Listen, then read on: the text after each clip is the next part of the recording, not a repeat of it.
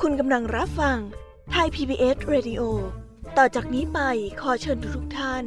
รับฟังรายการ นิทานแสนสนุกสุดหันษา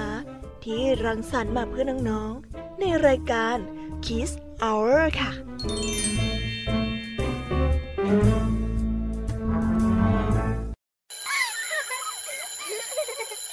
รียนเลิกแล้ว กลับบ้านพร้อมกับรายการ Kids Hours โดยวัญญาชยโย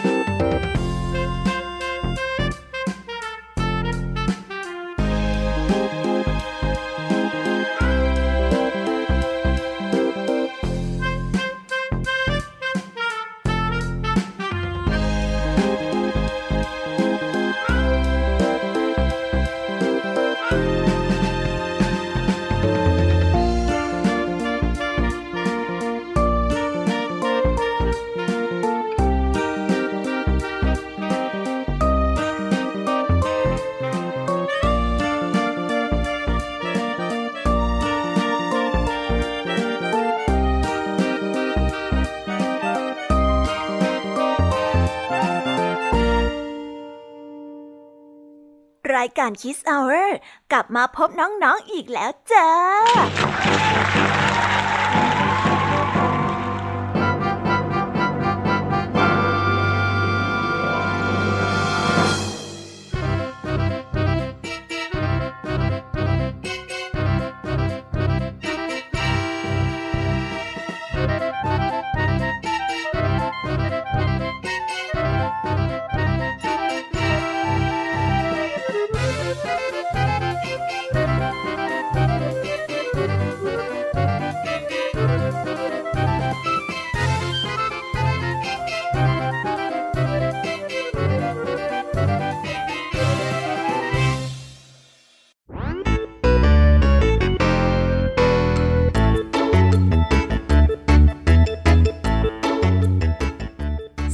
ดีน้องๆที่น่ารักชาวรายการคิสเอาเรทุกๆคนนะคะ วันนี้พี่แยมมี่กับพองเพื่อน ก็ได้นำนิทานสนุกๆมาเล่าให้กับน้องๆได้ฟัง เพื่อเปิดจินตนาการและตะลุยไปกับโลกแห่งนิทานกันอย่างสนุกสนานนั่นเอง น้องๆคงอยากจะรู้กันแล้วใช่ไหมล่ะคะ ว่านิทานที่พวกพี่ไปเตรียมมานั้นเนี่ยจะมีนิทานเรื่องอะไรกันบ้าง งั้นเดี๋ยวพี่แอมมี่จะบอกกันเกริ่นไว้ พอให้เรียงน้ำย่อยกันไว้ก่อนนะ วันนี้คุณครูไหวใจดีก็ได้เตรียมนิทานคุณธรรมทั้งสองเรื่องมาเล่าให้กับน้องๆได้ฟังกัน ซึ่งในนิทานเรื่องแรกของคุณครูไหวนี้ มีชื่อเรื่องว่า วันพิเศษที่โรงเรียนนางฟ้า ต่อกันด้วยเรื่องเจ้าหญิงนิทรา ส่วนเรื่องราวจะสนุกสนานแค่ไหนเนี่ย ต้องไปรอติดตามพร้อม ๆ กันในช่วงของคุณครูไหวใจดีกันนะคะ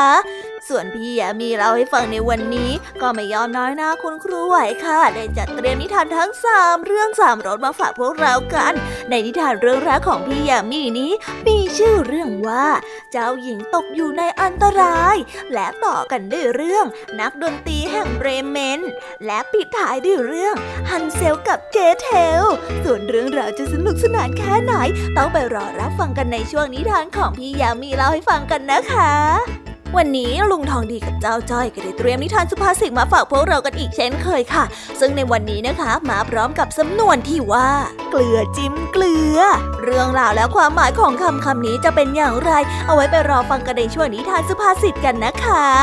ปิดท้ายกันอีกเช่นเคยค่ะ กับนิทานพี่เด็กดีจากทางบ้าน ซึ่งในวันนี้นะคะ พี่เด็กดีก็ได้เตรียมนิทานเรื่อง เปลือกหอยวิเศษมาฝากพวกเรากัน ส่วนเรื่องราวจะสนุกสนานแค่ไหน ต้องไปรอฟังกันในช่วงพี่เด็กดีเล่าให้ฟังกันนะคะ โอ้โห เป็นยังไงล่ะ แค่ได้ยินแค่ชื่อเรื่องนิทานก็น่าสนุกแล้วใช่ไหมล่ะคะเด็กๆ พี่แยมมีก็ตื่นเต้นที่อยากจะรอฟังนิทานที่แสนสนุกที่พวกเรารออยู่ไม่ไหวแล้วล่ะค่ะ มีแต่เรื่องที่น่าฟังทั้งนั้นเลยนะคะเนี่ย เอาละค่ะ งั้นเรามาเตรียมตัวเตรียมใจไปให้พร้อมกับการไปตะลุยในโลกแห่งนิทานกันเลยดีกว่า ตอนนี้เนี่ยคุณครูไหวได้มารอน้องๆอยู่ที่หน้าห้องเรียนแล้วค่ะถ้าหากว่าน้องๆพร้อมกันแล้ว งั้นเรามานับถอยหลังพร้อม ๆ กันเลยดีกว่าค่ะ3สองหนึ่ง let's go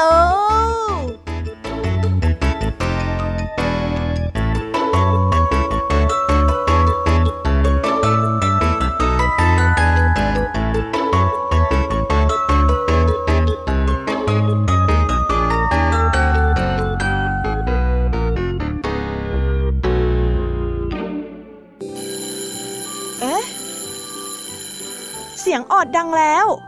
อุ้ยต้องไปเข้าเรียนแล้วล่ะค่ะ ไม่รอช้า เราไปหาคู่ไหวกันเถอะ ไปกันเลย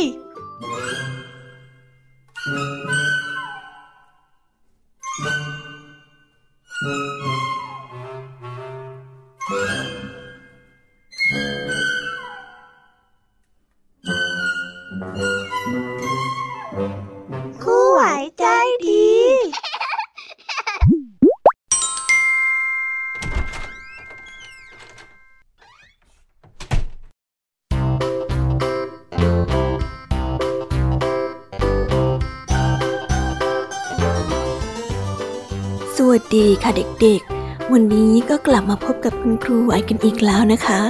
วันนี้ครูไหวมีนิทานมาเล่าให้ฟังสองเรื่องเช่นเคย ซึ่งวันนี้ในนิทานเรื่องแรก คุณครูได้นำนิทานเรื่อง วันพิเศษที่โรงเรียนนางฟ้ามาฝากกัน ส่วนเรื่องราวจะเป็นยังไงนั้น เราไปฟังพร้อมๆกันได้เลยค่ะ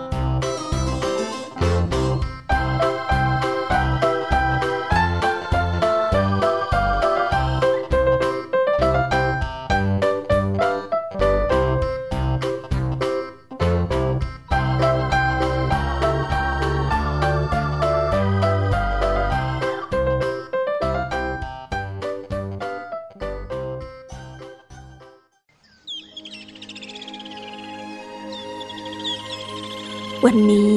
เป็นวันที่ป่าไม้ของดินแดนนางฟ้า เป็นวันที่เหล่านางฟ้าจะได้ใช้เวทมนต์ของตัวเองช่วยเหลือสัตว์ป่า บรรดานักเรียนโรงเรียนนางฟ้า ต่างตื่นเต้นกันเป็นอย่างมาก เพราะปีนี้พวกเขาได้รับอนุญาตให้ใช้เวทมนต์เพื่อช่วยเหลือผู้อื่น อิสเบล่ากับโคอีนางฟ้าอายุที่น้อยที่สุดได้ตั้งหน้าตั้งตาคอยวันนี้มาเป็นสัปดาห์ และแล้ว วันที่ยิ่งใหญ่นี้ก็มาถึง นางฟ้าทั้งหลาย ต่างยุ่งอยู่กับการช่วยเหลือผู้อื่น อาเดนได้ใช้เวทมนต์ของเขาช่วยเหลือแมงมุม แล้วก็ซ่อมแซมใหญ่ที่ขาด ฮอลลี่ได้ช่วยพึ่งหาน้ำหวานมาดื่ม คุณครูของพวกเขา คุณครูสไพรลี่รู้สึกยินดีมาก แต่อิสเบลล่าและโคลอีนั้นรู้สึกเศร้าสร้อย เพราะว่าพวกเขาร่ายเวทมนตร์ไม่สำเร็จ พวกเขาได้พยายามช่วยเหลือหนอนผีเสื้อ ให้กลายเป็นผีเสื้อที่สวยงาม แต่ก็ไม่มีอะไรเกิดขึ้น พยายามดีมากเลยจ้านักเรียน คุณครูสไพรรี่ได้พูด โคลอีและอิสเบลล่าได้ถอนหายใจเฮือกใหญ่ ขณะที่บินผ่านต้นไม้ ได้มีนกสองตัวชะโงกหน้าออกมาจากรัง พวกเธอถึงดูเศร้านักล่ะ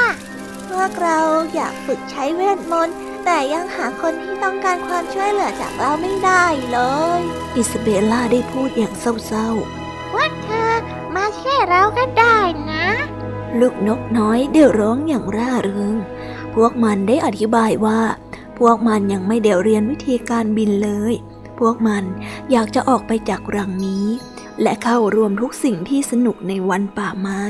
อิสเบลล่ากับโคลอีได้โบกคาถาไปบนนกทั้งสองตัวที่ยืนอยู่บนรังตอนนี้ก็กระเพื่อปีกได้แล้ว โคลอีได้ร้อง เวทมนตร์ได้สำเร็จแล้ว อิสเบลล่าและโคลอีได้บินไปรอบๆยอดไม้กับเพื่อนใหม่ขนปุยของเขา ยอดเยี่ยมมากเลยจ้ะนักเรียน ครูสไพรี่ได้กล่าว อิสเบลล่าและโคลอีนั้น ได้หน้าแดงด้วยความภูมิใจ พวกเขาคิดว่า นี่เป็นงานวันป่าไม้ของดินแดนแห่งนางฟ้าที่ดีที่สุดสำหรับพวกเขาเลย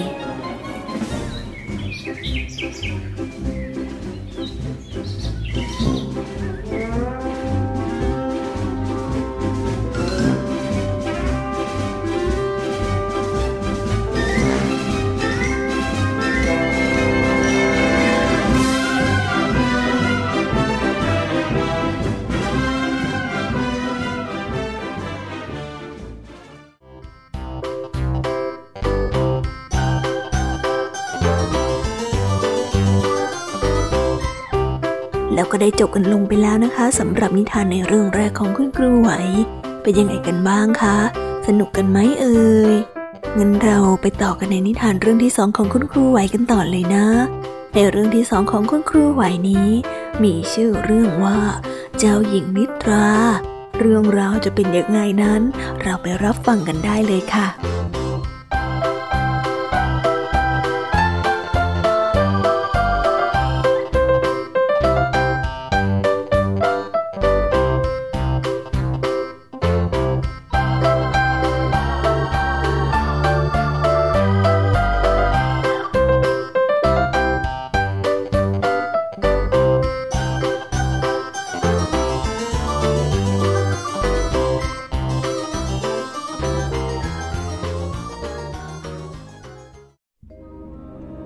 กันละครั้งหนึ่งนานมาแล้ว พระราชาและพระราชินีเพิ่งมีพระราชธิดาองค์น้อย พระราชาได้ยิ้มอย่างมีความสุข เอาละเอาละเรามาจัดงานเลี้ยงฉลองวันเกิดกันเถอะ เอาสิเพคะ พระองค์ส่งบัตรเชิญไปนะเพคะ หม่อมฉันน่ะเลี้ยงลูกยุ่งเหลือเกินละเพคะ พระราชินีได้เห็นด้วย วันงานเลี้ยงฉลองมาถึงโต๊ะอาหารได้เต็มไปด้วยอาหารเลิศรส มีดนตรีและการเต้นระบำที่ห้องโถง แขกที่มาในงานต่างนำของขวัญมาวางไว้ที่ข้างๆเปลพระธิดา ปิดท้ายด้วยนางฟ้าที่ดีสี่องค์ ที่มาร่ายเวทมนต์โอ้พระองค์จะต้องเฉลียวฉลาดเป็นอย่างมาก นางฟ้าวิมได้กล่าว พระองค์จะต้องเป็นนักเต้นลำที่เก่งกาจเพคะนางฟ้าเวิร์กได้กล่าว พระองค์ จะต้องเป็นนักร้องที่ยอดเยี่ยมและก็เสียงเพราะมากๆนางฟ้าวินนี่ก็ได้กล่าว แต่ก่อนที่วิชนางฟ้าองค์สุดท้ายจะได้อวยพร ก็ได้มีแสงสว่างว่า ตามมาด้วยนางฟ้าที่ใจร้ายองค์หนึ่ง ได้หัวเราะเสียงแหลม ทั่วห้องท้องพระโรงได้ตกอยู่ในความเงียบนั่นคือนางฟ้าวีเดิลนั่นเอง ผู้ซึ่งพระราชาได้ลืมส่งบัตรเชิญงานเลี้ยงให้ทำให้นางนั้นโกรธมาก นี่คือของขวัญของฉัน วันนี้เจ้าหญิงจะต้องดูเข็มของเครื่องปั่นต่ำนิ้ว และก็สิ้นชีพ จากนั้น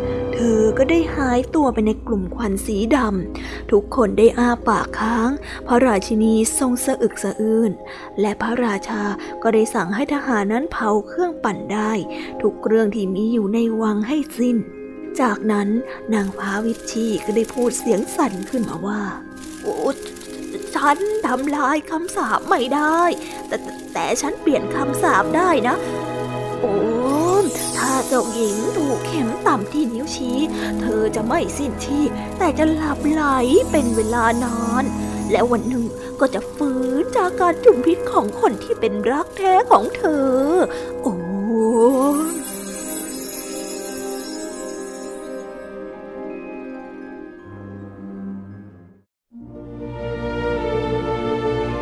เมื่อผ่านไปหลายปี เจ้าหญิงก็ได้เติบโต และมีคุณสมบัติที่นางฟ้าอวยพร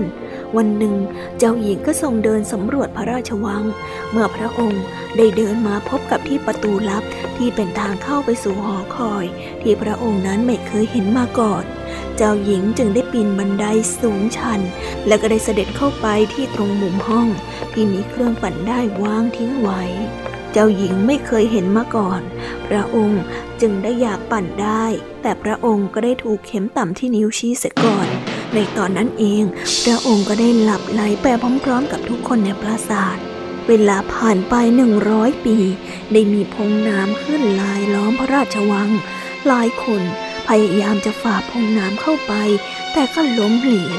อย่างไรก็ตาม วันหนึ่ง เจ้าชายผู้ที่มีรูปโฉมงดงามได้ขี่ม้าผ่านเข้ามา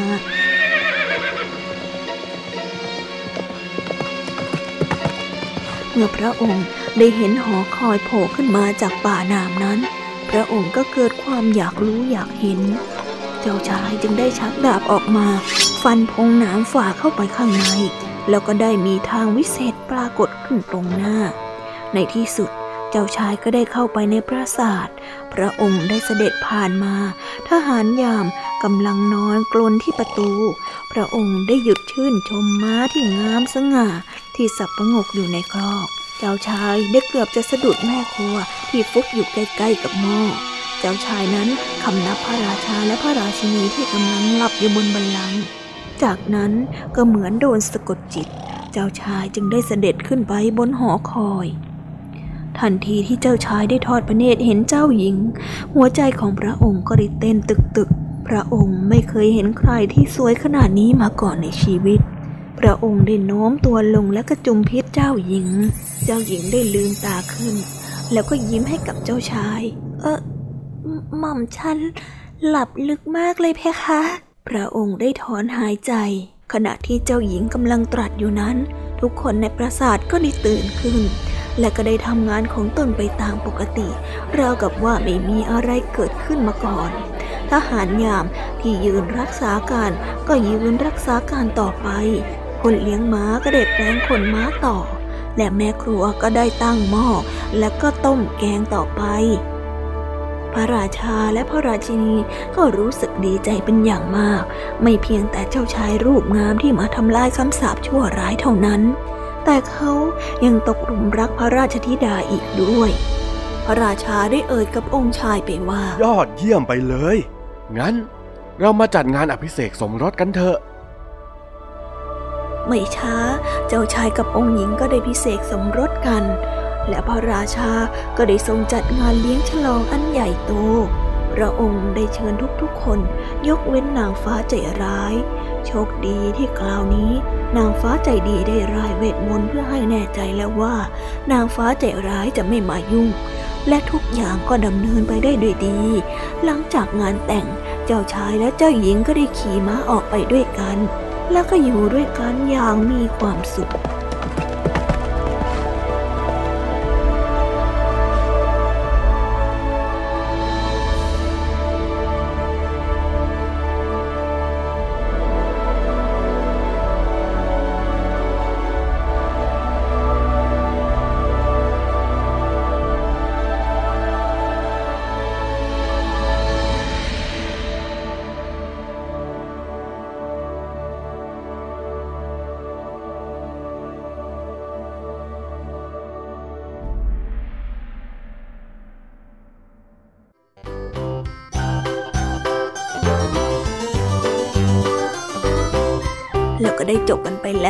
สำหรับนิทานทั้งสองเรื่อง เป็นยังไงกันบ้างล่ะคะเด็กๆ นิทานในวันนี้สนุกกันหรือเปล่าเอ่ยอย่าลืมนำข้อคิดที่ได้จากการรับฟังนิทาน ไปปรับใช้กันในชีวิตประจำวันกันด้วยนะ และในวันนี้ก็หมดเวลาของคุณครูไหวกันลงไปแล้วค่ะ ครูไหวก็ต้องส่งต่อเด็กๆ ให้ไปฟังนิทานในช่วงต่อไปกับช่วงพี่แยมมีเล่าให้ฟังกันเลยนะคะสำหรับวันนี้ครูไหวก็ต้องขอตัวลากันไปก่อนแล้วล่ะค่ะ สวัสดีค่ะ บ๊ายบาย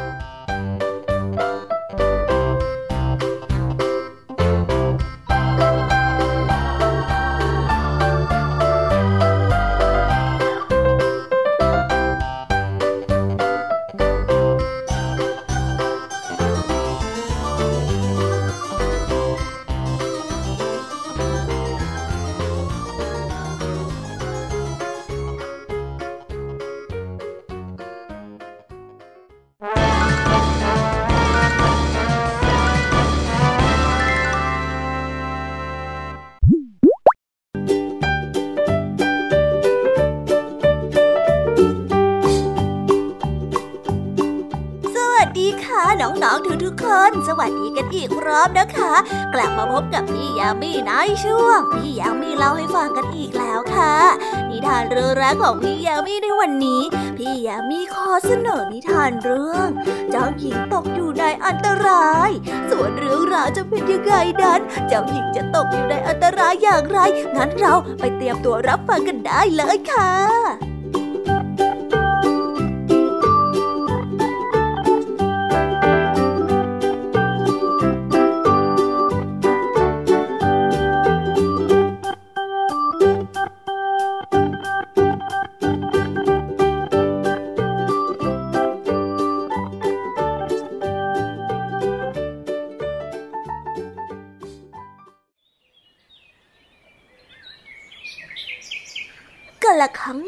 านมาแล้ว มีเจ้าหญิงผู้ที่ไม่ทุกข์ไม่ร้อนอยู่พระองค์หนึ่ง นามว่าแวนด้า วันหนึ่งในฤดูร้อน เจ้าหญิงแวนด้าได้ออกไปขี่ม้าตัวโปรดที่ชื่อว่าสโนวีพระอาทิตย์ได้ส่องแสงจ้า และเมื่อพระองค์ได้ขี่ม้าไปตามทาง เจ้าหญิงแวนด้าก็ได้ร้องเพลงไปตามจังหวะที่ก้าวของม้า เสียงดังก๊อบก๊อบก๊อบ ไม่นานพระราชวังที่เธอเพิ่งจากมาก็เหลือแค่จุดเล็กๆ ห่างออกไปห่างออกไป พระอาทิตย์ก็กำลังจะตกดิน แต่เจ้าหญิงผู้ไร้กังวลก็ยังขี่ม้าต่อไป เจ้าหญิงรู้สึกว่าได้ผจญภัย พระองค์และสโนวีก็ได้เข้าไปในป่า อากาศในวันนั้นเริ่มเย็นขึ้น เย็นขึ้น เจ้าหญิงได้เข้าไปใต้ต้นไม้ และเจ้าหญิงแวนด้าก็ได้ลงจากหลังม้า มานั่งอยู่ที่ใต้ร่มไม้ ระหว่างที่สโนวีได้เล็มหญ้าไปเอื่อยๆทันใดนั้นเองก็ได้มีเสียงหัวเราะแหลมขึ้น และแม่มดก็ได้กระโดดลงมาจากหลังต้นไม้ใกล้ๆเหมือนมาจากไหนไม่ทราบ สโนวีตกใจมาก และก็ได้วิ่งหนีกลับไปตามทางพระราชวัง แม่มดได้หัวเราะขณะที่เธอได้ใช้คาถาชี้ไปที่เจ้าหญิง ผู้ที่รู้สึกตกใจกลัว เจ้าเป็นนักโทษของข้าแล้วขณะที่คาถาได้เปล่งแสงไปทั่วร่างของเจ้าหญิงแวนด้า พระองค์ก็ได้รู้สึกว่าไม่สามารถขัดขืนอะไรได้ และแม่มดก็ได้พาเธอไปที่ปราสาทแห่งหนึ่ง และก็ได้ขังเธอเอาไว้ในห้องหนึ่งบนยอดหอคอยสูง แล้วแม่มดก็เอาจีทองที่เจ้าหญิงสวมคอไปด้วย นี่คงจะได้ผลข้าจะส่งตี้นี้ไปให้เสด็จพ่อของเจ้าดู เป็นหลักฐานว่า ตอนนี้เจ้าเป็นนักโทษของข้าแล้ว พระองค์คงจะให้ทองคำแก่ฉันมากมาย ข้าต้องการพระธิดากลับไป ข้านี่ฉลาดจริงๆ จากนั้นเธอก็ได้กลับไปที่พระราชวังของเจ้าหญิงแวนด้า สโนวีได้กลับไปโดยไม่มีเจ้าหญิงแวนด้าทำให้ทุกคนนั้นเป็นกังวลมากพระธิดาตัวน้อยของฉันไปอยู่ไหนพระองค์ช่วยพระธิดาดูของเราด้วย ใจเย็นๆนะคะใจเย็นๆราชินีต้องใจเย็นๆนะคะ พระมารดาได้ร้องสะอื้นเมื่อพระราชาและพระราชินีได้รับจีทองคำพร้อมกับข้อความจากแม่มดชั่วร้าย พระราชาต้องการส่งทหารไปจับกลุ่มแม่มด แต่พ่อมดประจำวังก็ได้กราบทูลว่าเวทมนต์ของแม่มดนั้นมีพลังมากแม้แต่ทหารทั้งกองทัพก็ไม่สามารถต้านทานเวทมนต์ที่ทรงอำนาจของแม่มดได้เลย ไม่ต้องกังวลนะพะยะค่ะ หม่อมฉันจะหาองค์หญิงแวนด้าให้พบ และจะพากลับมาแน่นอนพ่อมดได้บอก เขาได้ออกเดินทางในทันที โดยขี่ม้ามังกรวิเศษของเขาไปพ่อมดและมังกรวิเศษก็ได้บินออกจากพระราชวัง พวกเขาได้บินเหนือป่า ตั้งใจแน่วแน่ที่จะหาเจ้าหญิง และก็เอาชนะแม่มด แต่พวกเขาก็ไม่เห็นวี่แววขององค์หญิงหรือแม่มดเลย ฉันมั่นใจว่า ปราสาทของแม่มดจะต้องอยู่ในป่านี้แน่พ่อมดได้พูดพร้อมกับถอนหายใจ ขณะที่พ่อมดและมังกรของเขากำลังบินจากไป พ่อมดก็ได้ยินเสียงทำนองเพลงอันไพเราะลอยออกมาตามอากาศ และพ่อมดก็จำเสียงนั้นได้ในทันทีๆนั่นเสียงของเจ้าหญิงแวนด้านี่ แม่มดคงจะไล่คาถาให้มองไม่เห็นปราสาท เพื่อไม่ให้เราหาเจ้าหญิงเจอ แต่ว่าเวทมนต์นั้นก็ไม่อาจหยุดเสียงอันไพเราะของเจ้าหญิงให้เล็ดลอดออกมาได้ พ่อมดได้อธิบายให้กับเจ้ามังกรฟัง พ่อมดและมังกรได้ตามเสียงที่ไพเราะนั้นไป พวกเขาได้โฉบลงมาตรงที่รั้วที่มองไม่เห็น และพวกเขาก็เจอปราสาทที่เจ้าหญิงวันดา โบกมือให้พวกเขามาจากหอคอย ก่อนอื่น หม่อมฉันจะต้องไปปราบแม่มดชั่วก่อน นางจะได้ใช้เวทมนต์ชั่วร้ายอีกไม่ได้ เดี๋ยวกระหม่อมฉันจะกลับมาหานะพะยะค่ะพ่อมดได้ตะโกนบอกเจ้าหญิงวันดา ขณะที่เธอทักเขาจากทางหน้าต่างมังกรได้ร่อนลงมาบนพื้นดินอย่างนุ่มนวลพ่อมดได้ลงจากหลังที่มีเกล็ดของมัน แล้วก็ออกตามล่าแม่มดพ่อมดได้คลานเข้าไปในปราสาท แล้วก็มองหาแม่มดใจร้าย เขาได้แอบมองอยู่ตรงประตู แล้วก็ได้เห็นแม่มดนั้นหัวเราะเสียงแหลมกับตัวเองแล้วก็ได้เต้นรำเมื่อพระราชาเอาทองคำมาให้ข้าก็จะร่ำรวยข้าจะบังคับให้พระราชาผู้โง่เขาเป็นนักโทษของข้าด้วย และข้าก็จะปกครองทุกอย่างนางแม่มดใจร้ายได้พูดขึ้น พ่อมดได้พึมพำเวทมนต์ และก่อนที่แม่มดจะสังเกตเห็นเขา นางก็ได้กลายเป็นกบ และคาถาวิเศษของเธอก็ได้ตกลงบนพื้น แม่มดทำอันตรายใครไม่ได้แล้วพะยะค่ะพ่อมดก็ได้บอกกับเจ้าหญิง ขณะที่เขาได้ช่วยเจ้าหญิงขึ้นหลังมังกร เมื่อเจ้าหญิงวันดากลับถึงพระราชวัง พระราชาและพระราชินี ก็ดีพระทัยเป็นอย่างมาก ทั้งสองพระองค์จึงได้จัดงานเลี้ยงฉลองอันใหญ่โต และพ่อมดกับมังกรของเขา ก็ได้เป็นแขกอันทรงเกียรติของงานแห่งนี้ด้วย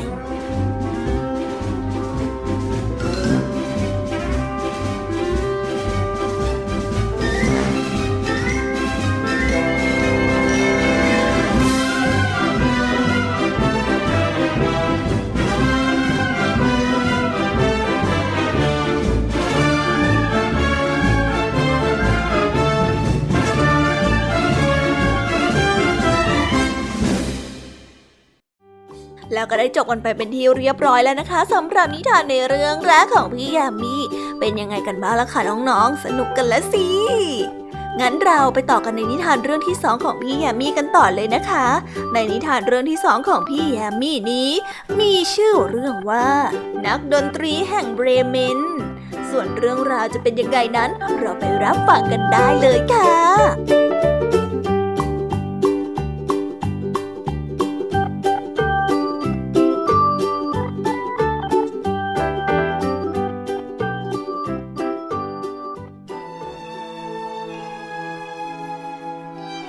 ละครั้งหนึ่งนานมาแล้ว ชาวนาคนหนึ่งได้มีล้าตัวหนึ่ง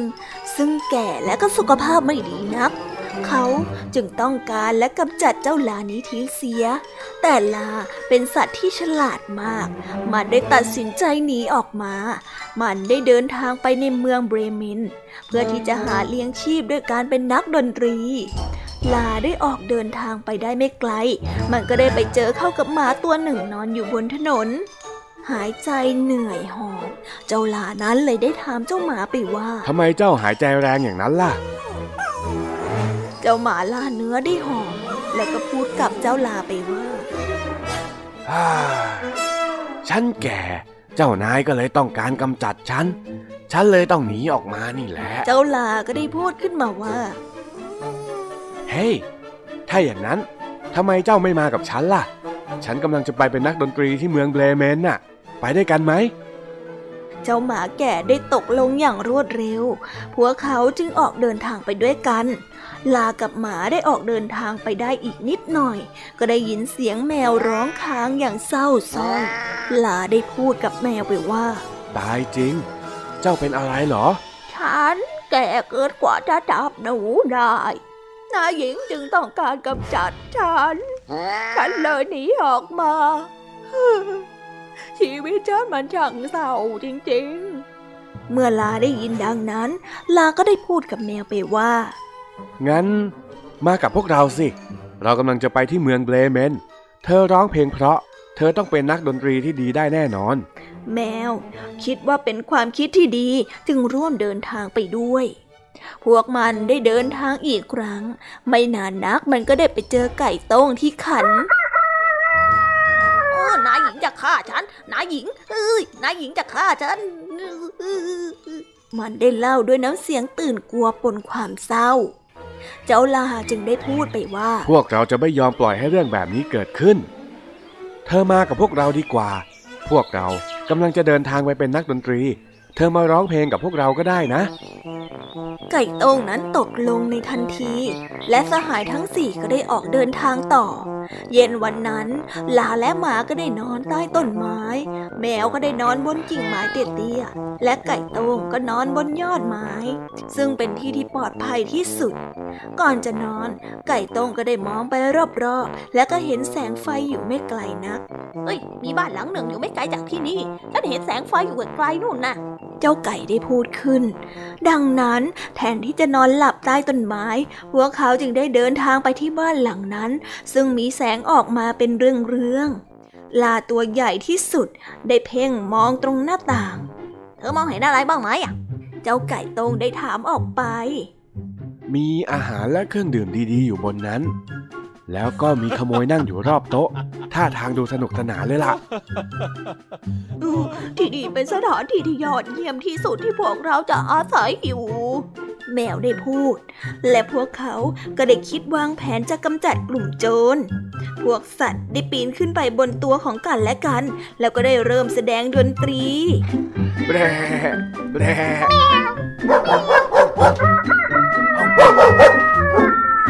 แล้วพวกมันก็ได้พุ่งตัวเข้าไปในหน้าต่าง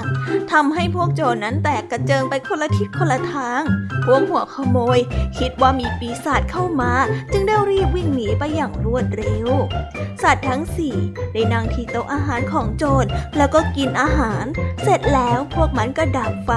แล้วก็หาเตียงนอน หลานั้นได้นอนบนโซฟาในสนาม หมาได้นอนบนเสื่อหน้าประตู แมวได้นอนขดอยู่ที่หน้าเตาไฟและไก่ก็ได้ขึ้นไปเกาะบนยอดปล่องไฟ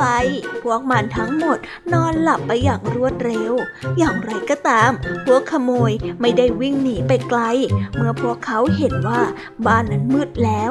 หนึ่งในพวกขโมยก็ได้กลับมาสำรวจบ้าน หัวขโมยเห็นว่าบ้านนั้นได้เงียบสงบจึงได้เข้าไปในครัวแล้วก็จุดเทียน เมื่อเขาได้เห็นดวงตาแวววาวของแมวสะท้อนจากเตาก็เข้าใจว่านั่นเป็นฐานร้อนๆ จึงเอากระดาษนั้นไปแหย่ จังหวะที่จะจุดไฟทำให้แมวนั้นโกรธมาก แล้วก็ได้ขวดหน้าของเขา เจ้าขโมยจึงได้วิ่งหนีออกไปทางประตู แต่เจ้าหมาก็ได้นอนอยู่ตรงหน้าประตู แล้วก็กระโดดงับขาของเขา หัวขโมยจึงได้รับบาดเจ็บ ก็ได้วิ่งเข้าไปในสนามหญ้าที่ลานั้นนอนอยู่ ลาได้เตะเข้าที่หลังของเขา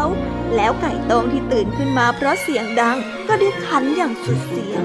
หัวขโมยขี้กลัว ก็ได้วิ่งกลับไปหาผักพวก หลังจากคืนนั้น พวกโจรก็ไม่กลับมาที่บ้านหลังนั้นอีกเลย นักดนตรีทั้งสี่จึงตัดสินใจอยู่ในบ้านหลังนั้น และพี่แยมมี่ก็หวังว่า ตอนนี้พวกเขาทั้งสี่ก็คงจะอยู่ที่นั่นนะ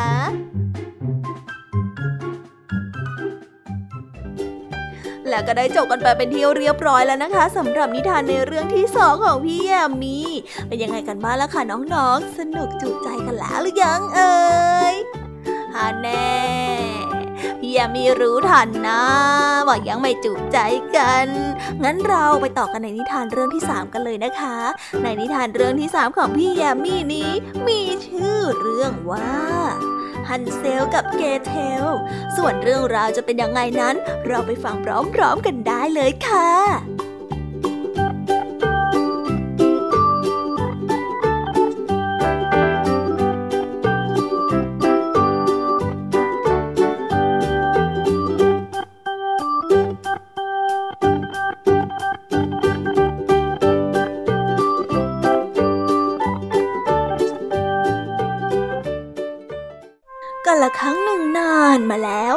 ฮันเซลกับเกเทลได้อาศัยอยู่ในป่ากับพ่อ ที่เป็นคนตัดไม้และก็แม่เลี้ยง เย็นวันหนึ่ง ครอบครัวนี้ไม่มีอะไรเหลือให้กินเลย นอกจากเศษขนมปัง ฮันเซลกับเกเทลต้องเข้าไปนอนทั้งที่ยังหิว ขณะที่พวกเขาได้นอนบนเตียง ก็ยังได้ยินเสียงผู้ใหญ่คุยกัน มีคนมากมายเกินไปที่ต้องหาเลี้ยง พวกเราต้องพาเด็กๆไปปล่อยในป่า แม่เลี้ยงได้พูด พ่อก็ได้บอกกลับไปว่า ไม่มีทางทำอย่างนั้นไม่ได้นะ แต่เช้าวันรุ่งขึ้น แม่เลี้ยงของฮันเซลและเกเทล ก็ได้ปลุกพวกเขาให้ตื่นแต่เช้า ลุกขึ้นลุกขึ้น พวกเราจะเข้าไปตัดไม้ในป่ากันแล้ว แม่เลี้ยงได้ยืนเศษขนมปังให้กับเด็กๆ เพื่อเป็นอาหารกลางวัน ฮันเซล ได้บิดขนมปังเป็นชิ้นเล็กๆเอาไว้ ในกระเป๋ากางเกง ระหว่างทางที่พวกเขาได้เดินทางเข้าไปในป่า ฮันเซลก็ได้แอบทิ้งเศษขนมปังไปตามทางเดิน แล้วเดี๋ยวพ่อกับแม่จะกลับมาตอนที่พระอาทิตย์ตกดินนะลูก ลึกเข้าไปในป่า พ่อของฮันเซลและเกเทลได้เกาะกองไฟไว้ให้พวกเขาเด็กๆ ก็ได้แบ่งขนมปังของเกรเทลกินกันด้วย จากนั้นก็ได้ขดตัวอยู่ใต้ต้นโอ๊กเก่าแก่ และก็ได้พลอยหลับไป เมื่อฮันเซลและเกเทลตื่นขึ้นมา พวกเขาก็ได้มองหาขนมปังที่ทำไว้ แต่เศษขนมปังที่เขาบีทิ้งไว้ก็ได้หายไปแล้ว นกป่ากินเศษขนมปังจนหมด เราต้องรอถึงพรุ่งนี้เช้าแล้วล่ะ แล้วพวกเราก็จะหาทางกลับบ้านได้เองแหละฮันเซลได้พูด เช้าวันรุ่งขึ้น เด็กๆ ก็ได้เดินทะลุป่าจนไปเจอบ้านหลังเล็กๆ ซึ่งทำมาจากขนมปังขิงด้วยความดีใจ เด็กๆ ผู้ที่หิวโหยนั้น ก็ได้เริ่มกินขนมหวานขณะที่พวกเขากำลังกิน ก็มีหญิงชราคนหนึ่ง เดินกระเพกออกมาจากบ้าน โอ้พวกเขาคงหิวมากสินะ เข้ามาข้างในสิ มากินอาหารกันดีกว่า หญิงชราเลี้ยงดูพวกเขาเป็นอย่างดี และพวกเขาก็เข้าไปนอน แต่ฮันเซลและเกเทลไม่รู้เลยว่า หญิงชราที่ใจดีนั้นแท้จริงแล้วคือแม่มด ขณะที่นางได้มองเด็กๆนอนหลับ นางก็ได้หัวเราะเสียงแหลมข้าจะขุนให้เด็กสองคนนี้ให้อ้วน แล้วข้าก็จะเอามันมาทำอาหาร ฉลาดจริงๆเลย เช้าวันถัดมา แม่มดก็ได้ล้างฮันเซลลงมาจากเตียง แล้วก็เอาเขาไปขังไว้ในกรง จากนั้นก็บังคับให้เกรเทลนั้นทำอาหารมื้อใหญ่ให้กับพี่ชาย พี่ชายของเธอมันผอมเกินไป ฉันน่ะจะขังเขาไว้จนกว่าเขาจะอ้วน จากนั้นฉันก็จะกินเขาเสียผ่านไปสองสามวัน ฮันเซลได้กินอาหารมากเท่าที่เขาจะกินไหว และทุกเช้า แม่มดก็จะบังคับให้เขา ยื่นนิ้วออกมาให้กับนาง เพื่อจับว่าเขานั้นอ้วนพอไหม แต่ฮันเซลรู้ว่า แม่มดแก่สายตาไม่ดี เขาจึงได้ยื่นกระดูกไก่ออกมาจากกรงแทนอ๋อยังผอมอยู่เลย แม่มดก็ได้พูดออกไป วันหนึ่ง แม่มดเบื่อที่จะรอแล้ว แล้วก็ได้ตัดสินใจว่าจะกินฮันเซลในทันที จุดเตาไฟ จุดเดี๋ยวนี้ ตอนนี้อะคลานเข้าไปข้างใน แล้วก็ดูว่ามันร้อนหรือยังเกรเทลรู้ว่าแม่มดนั้นวางแผนที่จะเอาเธอไปทำอาหารเช่นกัน เธอจึงได้ตัดสินใจหลอกแม่มด เตาไฟเล็กเกินไปสำหรับหนูค่ะ เกรเทลได้พูด โอ้ยเด็กโง่ ม้แต่ฉันยังเข้าไปในเตานั้นได้ดูนะ ดูดูเดี๋ยวฉันจะเข้าไปให้ดูและนางก็ได้ยื่นหัวเข้าไปในเตาไฟ เกรดเทลเธอได้ผลักแม่มดเข้าไปในเตาไฟอย่างแรง แล้วก็ได้ปิดประตูเตา เกรเทลได้ปล่อยฮันเซลออกมาจากกรงและพวกเขาก็เต้นรำอย่างมีความสุขไปรอบๆห้องครัวพวกเราปลอดภัยแล้ว พวกเราปลอดภัยแล้ว ใช่ใช่พวกเราปลอดภัยแล้ว พวกเขาได้ร้องเพลง เมื่อเด็กๆสำรวจรอบบ้านของแม่มด พวกเขาก็ได้เจอหีบสมบัติเต็มไปด้วยทอง และอัญมณีแวววับ เด็กๆได้ยัดสมบัติลงในกระเป๋า และก็ออกเดินทางกลับบ้าน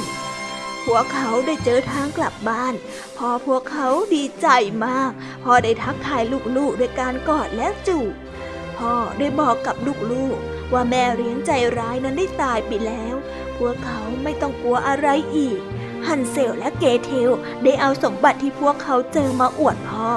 พวกเราไม่อยากจะอดอยากอีกแล้วค่ะ พวกเขาได้พูด พวกเขาอยู่ด้วยกันอย่างมีความสุขนับแต่นั้นตลอดไป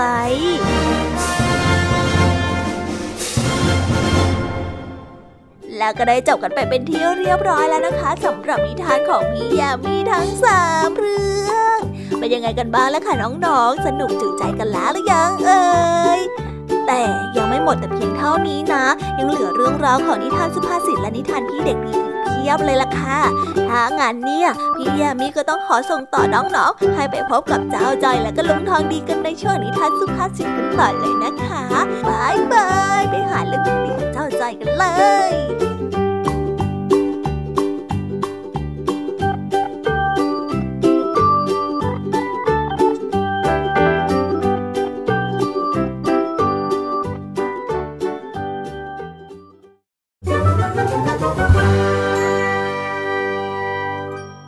นิทานสุภาษิต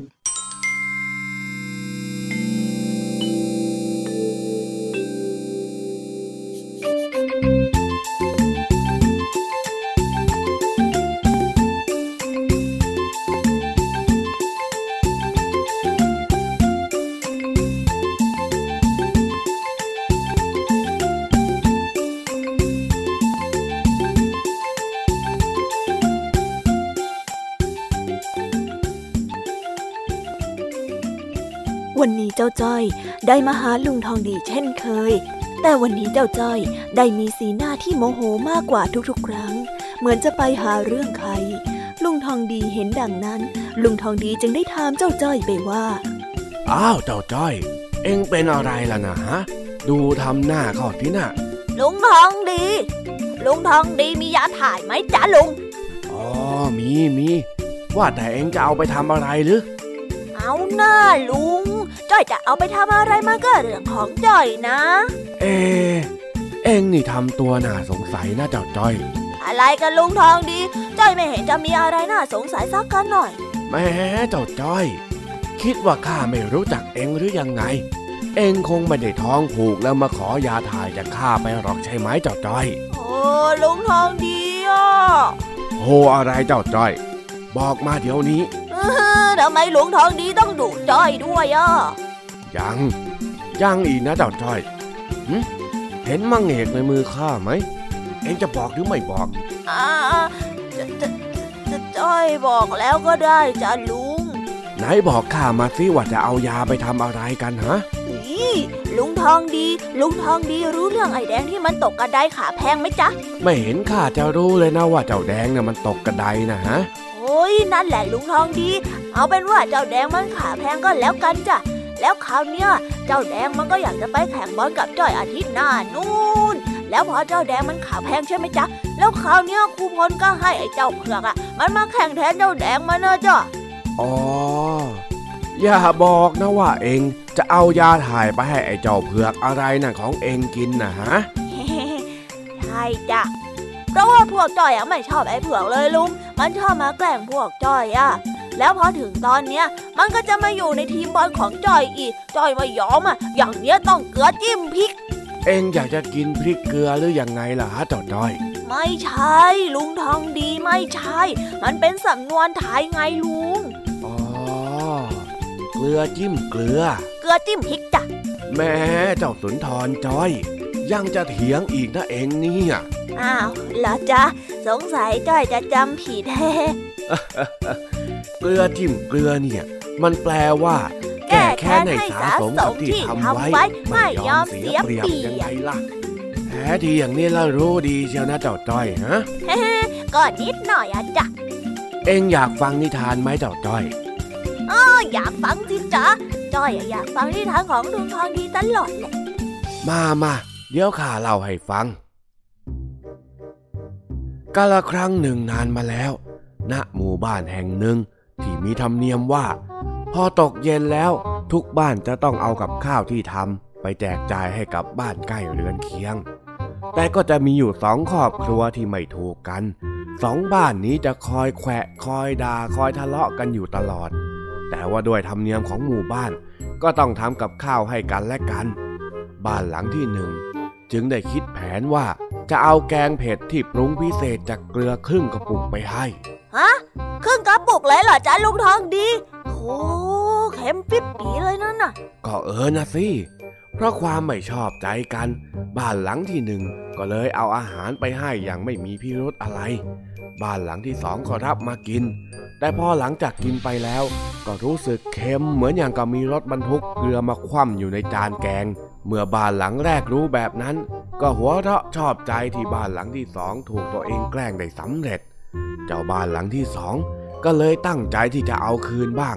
โดยการทำขนมหวานไปให้ แต่ว่าได้ใช้เกลือแทนน้ำตาลในการปรุง รสชาตินี่เค็มปียิ่งกว่าแกงถ้วยแรกที่บ้านหลังหนึ่งเอามาให้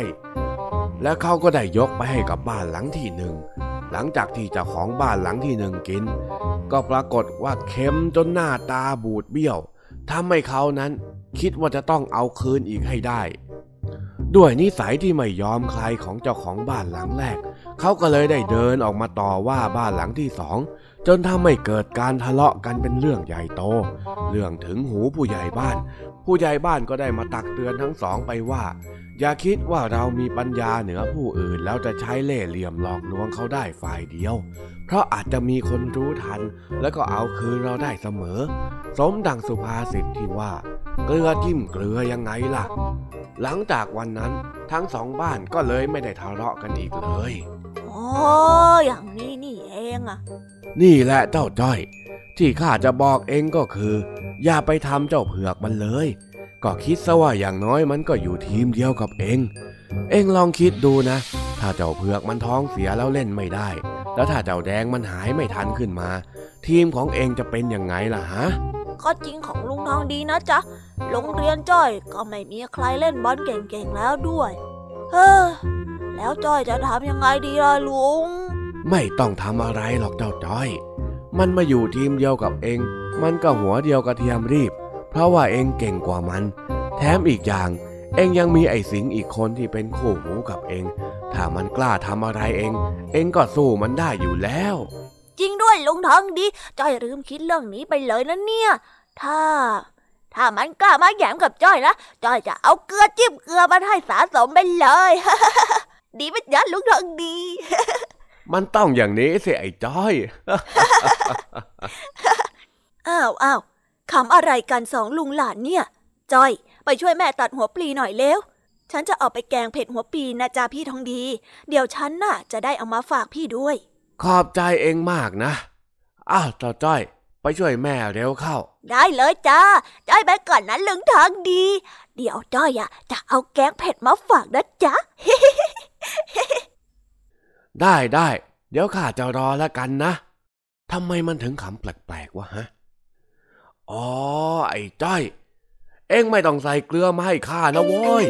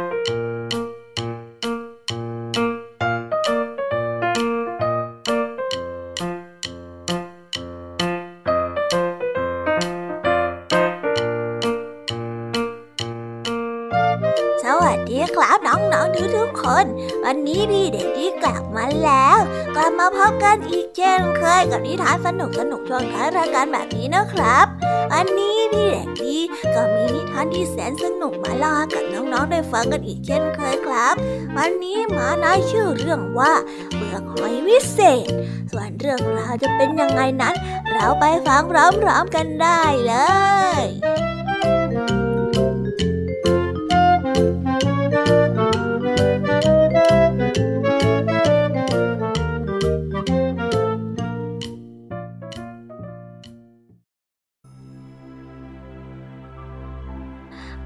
รั้งหนึ่งนานมาแล้ว มีลูกสาวชาวประมงชื่อ มารีน่า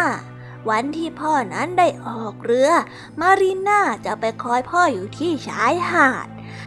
แล้วก็ได้หาเปลือกหอยสวยๆ เพื่อเก็บไว้สะสมเพิ่ม วันหนึ่งที่ทะเลนั้นเริ่มมีพายุที่รุนแรง มารีน่าได้เป็นห่วงพ่อมาก เธอได้คอยมองหา แต่ก็ไม่มีวี่แววเรือหาปลาลำเล็กของพ่อเธอเลยขณะที่เธอรออยู่นั้น เธอก็ได้เห็นเรือลำอื่นได้แล่นเข้ามา เห็นพ่อของฉันบ้างมีจ๊ะ เห็นพ่อของฉันบ้างไหมอะลุงนะนะนะเห็นพ่อของฉันไหม มารีน่าได้ถามชาวประมงคนอื่นๆ แต่ก็ไม่มีใครเห็นพ่อของเธอเลย มารีน่าได้เริ่มสิ้นหวัง เมื่อเธอได้สังเกตเห็นเปลือกหอยที่มีสีชมพูอันหนึ่งส่องประกายสดใส เธอได้เห็นดังนั้น เธอจึงได้เดินเข้าไป เพื่อไปเก็บเปลือกหอยอันนั้น มารีน่าก็ได้เก็บเปลือกหอยนั้นขึ้นมา แล้วก็นำมาแนบหู แล้วก็ได้ยินเสียงเล็กๆพูดว่าไกออกไปจากชายฝั่งติดอยู่บนคลื่นผู้ชายคนหนึ่งเกาะก้อนหินแน่นรอคนมาช่วยชีวิต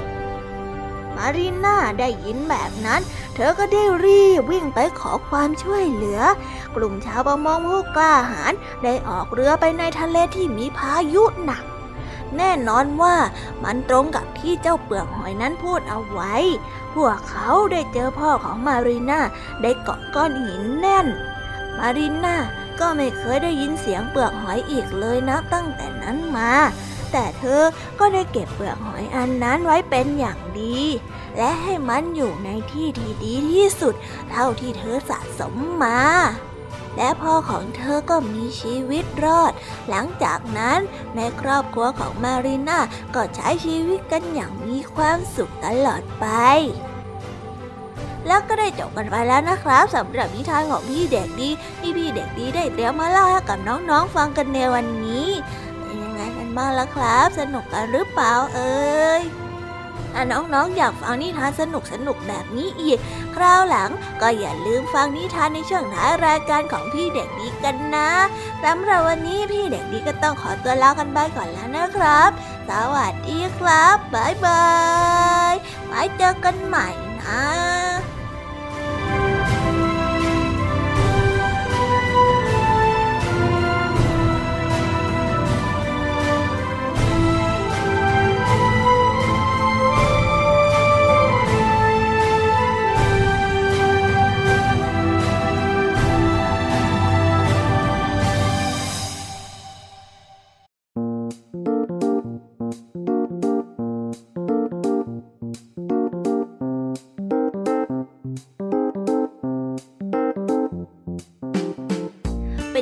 บ้างล่ะคะน้องๆสำหรับนิทานหลากหลายเรื่องราวที่ได้รับฟังกันไปในวันนี้ สนุกกันไหมเอ่ยหลากหลายเรื่องราวที่ได้นำมา บางเรื่องก็มีข้อคิดสะกิดใจ บางเรื่องก็ให้ความสนุกสนานเพลิดเพลิน แล้วแต่ว่าน้องๆ จะฟังแล้วเห็นความสนุกในแง่มุมไหนกันบ้าง ส่วนพี่ยามีและก็พ่องเพื่อนเนี่ยก็มีหน้าที่ในการนำนิทานมาส่งตรงถึงน้องๆเท่านั้นเองล่ะค่ะ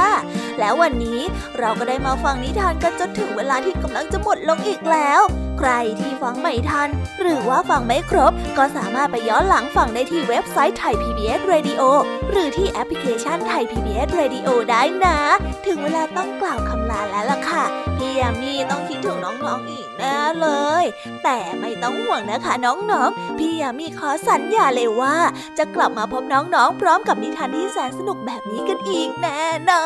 น น้องๆ อย่าลืมนำข้อคิดดีๆ ที่ได้จากการรับฟังนิทานที่แสนสนุกของคุณครูไหวพี่ยามีลุงทองดีแล้วก็เจ้าจ้อยแล้วก็นิทานจากพี่เด็กดีจากทางบ้านในวันนี้ไปใช้กันด้วยนะคะ แล้วพบกันใหม่ในวันพรุ่งนี้นะสำหรับวันนี้พี่ยามีต้องขอตัวลากันไปก่อนแล้วล่ะค่ะบายบายสวัสดีค่ะ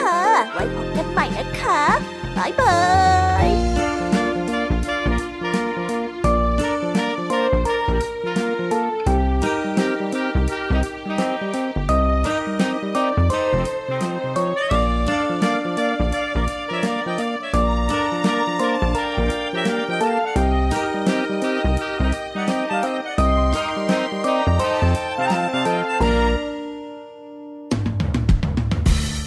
ฟังรายการย้อนหลังได้ที่เว็บไซต์และแอปพลิเคชันไทย PBS Radio ไทย PBS Radio วิทยุข่าวสารสาระ เพื่อสาธารณะและสังคม